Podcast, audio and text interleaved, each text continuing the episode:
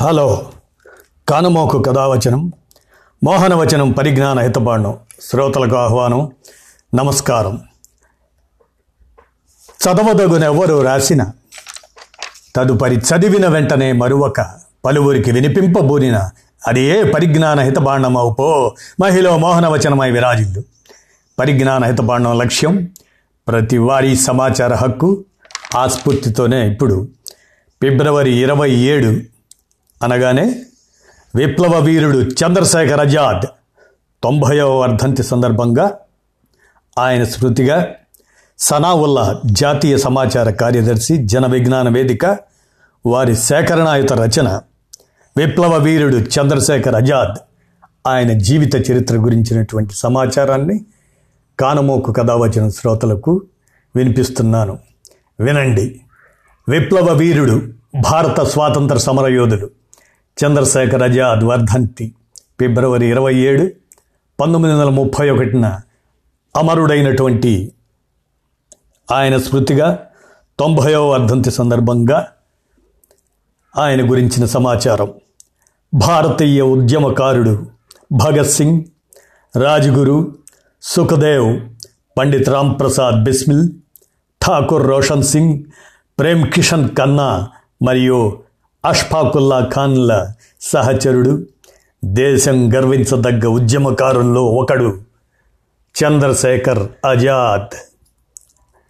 మధ్యతరగతి బ్రాహ్మణ కుటుంబంలో పండిత్ సీతారాం తివారీకి, అగరాణీదేవికి ఆజాద్ అసలు పేరు చంద్రశేఖర్ సీతారాం తివారీ, ఆయన జన్మించారు.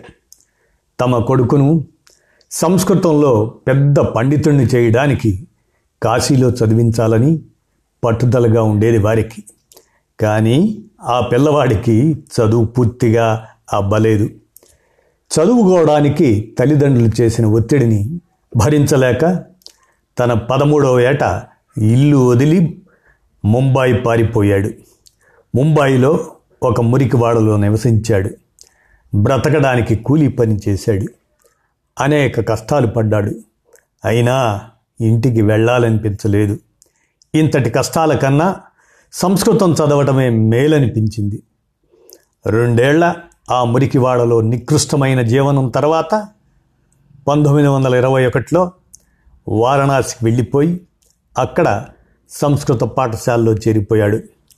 అదే సమయంలో భారత స్వాతంత్రం కొరకు మహాత్మా గాంధీ చేస్తున్న సహాయ నిరాకరణోద్యమంతో దేశం యావత్తూ అట్టుడికినట్లున్నది.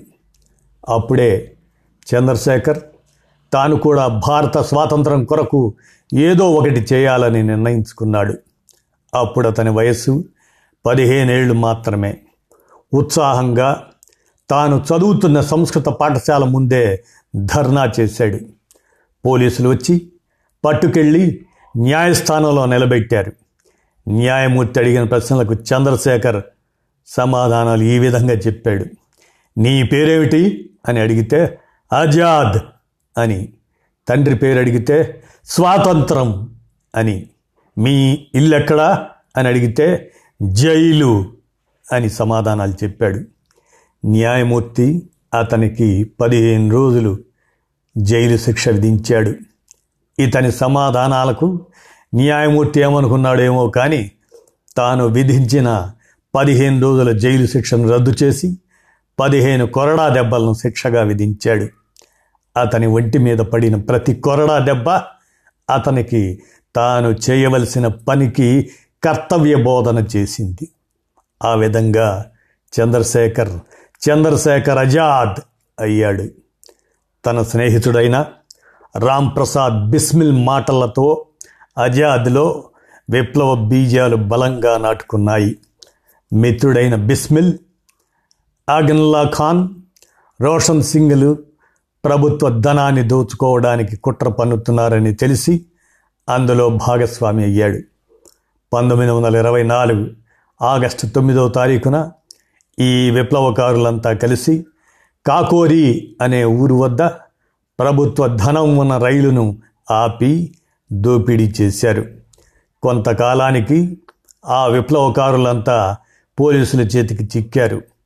ఒక్క చంద్రశేఖర్ ఆజాద్ తప్ప. చంద్రశేఖర్ అజ్ఞాతవాసంలోకి వెళ్ళిపోయాడు.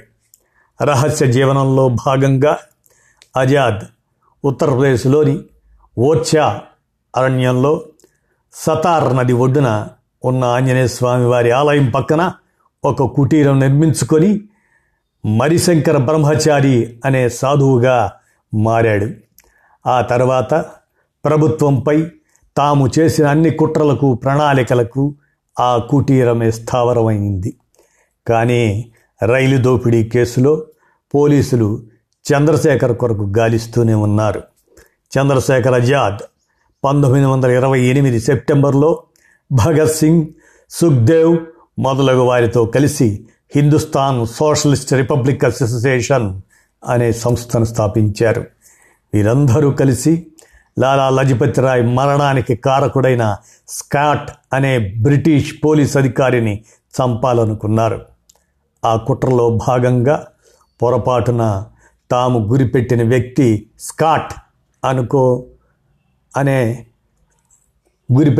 స్కాట్ అనుకున్నారు కానీ శాండర్స్ అనే పోలీసుని కాల్చారు వీరు. కాల్పుల తర్వాత పారిపోతున్న భగత్ సింగ్, రాజ్గురువులను చవన్ సింగ్ అనే పోలీసు వారిని వెంబడించి పట్టుకోగలిగాడు. ఆ ముగ్గురు పెనుగులాడుతున్న సమయంలో చంద్రశేఖర్ ఆజాద్కు తమ మిత్రులను కాపాడుకోవడానికి చవన్ సింగ్ను కాల్చక తప్పలేదు.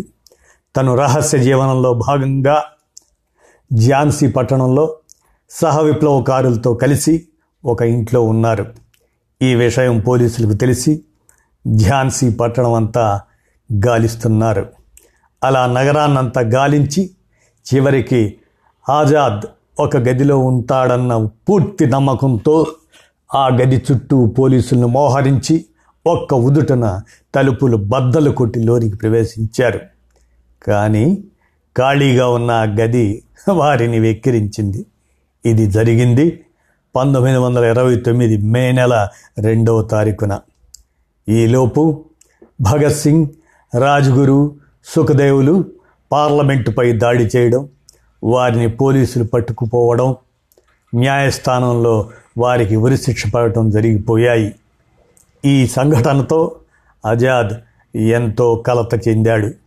వారిని విడిపించడానికి ఎంతకైనా తెగించాలనుకున్నాడు. ఎన్నో ప్రయత్నాలు చేశాడు.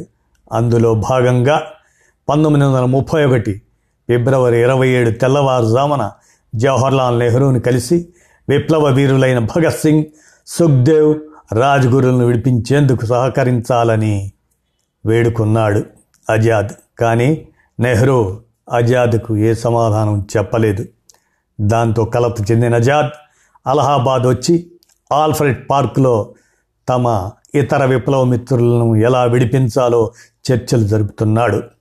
ఆ చర్చల్లో పాల్గొన్న వారిలో రహస్య పోలీసులు ఉన్నారని అనుమానం వచ్చింది ఆజాద్కి. వెంటనే తన రివాల్వర్కి పని చెప్పాడు. ముగ్గురు పోలీసులు అతని తోటాలకు బలైపోయారు. ఇంతలో మరికొందరు పోలీసులు అక్కడికి చేరుకున్నారు. వారు ఆజాద్ని వెంబడిస్తూనే ఉన్నారు. ఆజాద్ వారిని తన రివాల్వర్తోనే నిలవరిస్తూనే ఉన్నాడు. తన తుపాకీలో ఇంకో తూటానే మిగిలి ఉంది. అది మరొకరి ప్రాణం మాత్రమే తీయగలదు. ఆ తర్వాత తాను పట్టుబడటం ఖాయమని తెలిసిపోయింది. బ్రిటిష్ వారికి తాను పట్టుబడటమా? అంతే. మరుక్షణం ఆలోచించలేదు ఆజాద్. పోలీసుల వైపు గురి పెట్టబడిన తన తుపాకీ తన తల వైపు మళ్ళింది. అంతనే 25 ఏండ్ల యువకుడు చంద్రశేఖర్ ఆజాద్ అమరుడయ్యాడు. ఇది జరిగిన రోజుకి సరిగ్గా 25 రోజుల తర్వాత భగత్ సింగ్ను ఉరితీశారు. ఆజాద్ పోరాడిన తీరు భారతదేశ విప్లవ చరిత్రకే వన్నె తెచ్చిన ఘటన. భారతీయ యువత ముందు నిలిచిన ఒక మహోజ్వల ఉదాహరణ. ఆయన ధైర్యం, త్యాగం, దేశభక్తి మనం ఎప్పటికీ మరువలేము కూడా. అమర్ రహే, అమర్ రహే ఆజాద్, అమర్ రహే ఆజాద్, చంద్రశేఖర్ ఆజాద్ అమర్ రహే. ఇదండి ఫిబ్రవరి 27 చంద్రశేఖర్ ఆజాద్ విప్లవ వీరుడి యొక్క 90వ వర్ధంతి సందర్భంగా ఆయన స్మృతిగా సనావుల్లా సేకరణాయుత రచనను అందించిన మీదట మీ కానమోకు కథ వచ్చిన శ్రోతలకు వినిపించాను. విన్నారుగా, ధన్యవాదాలు.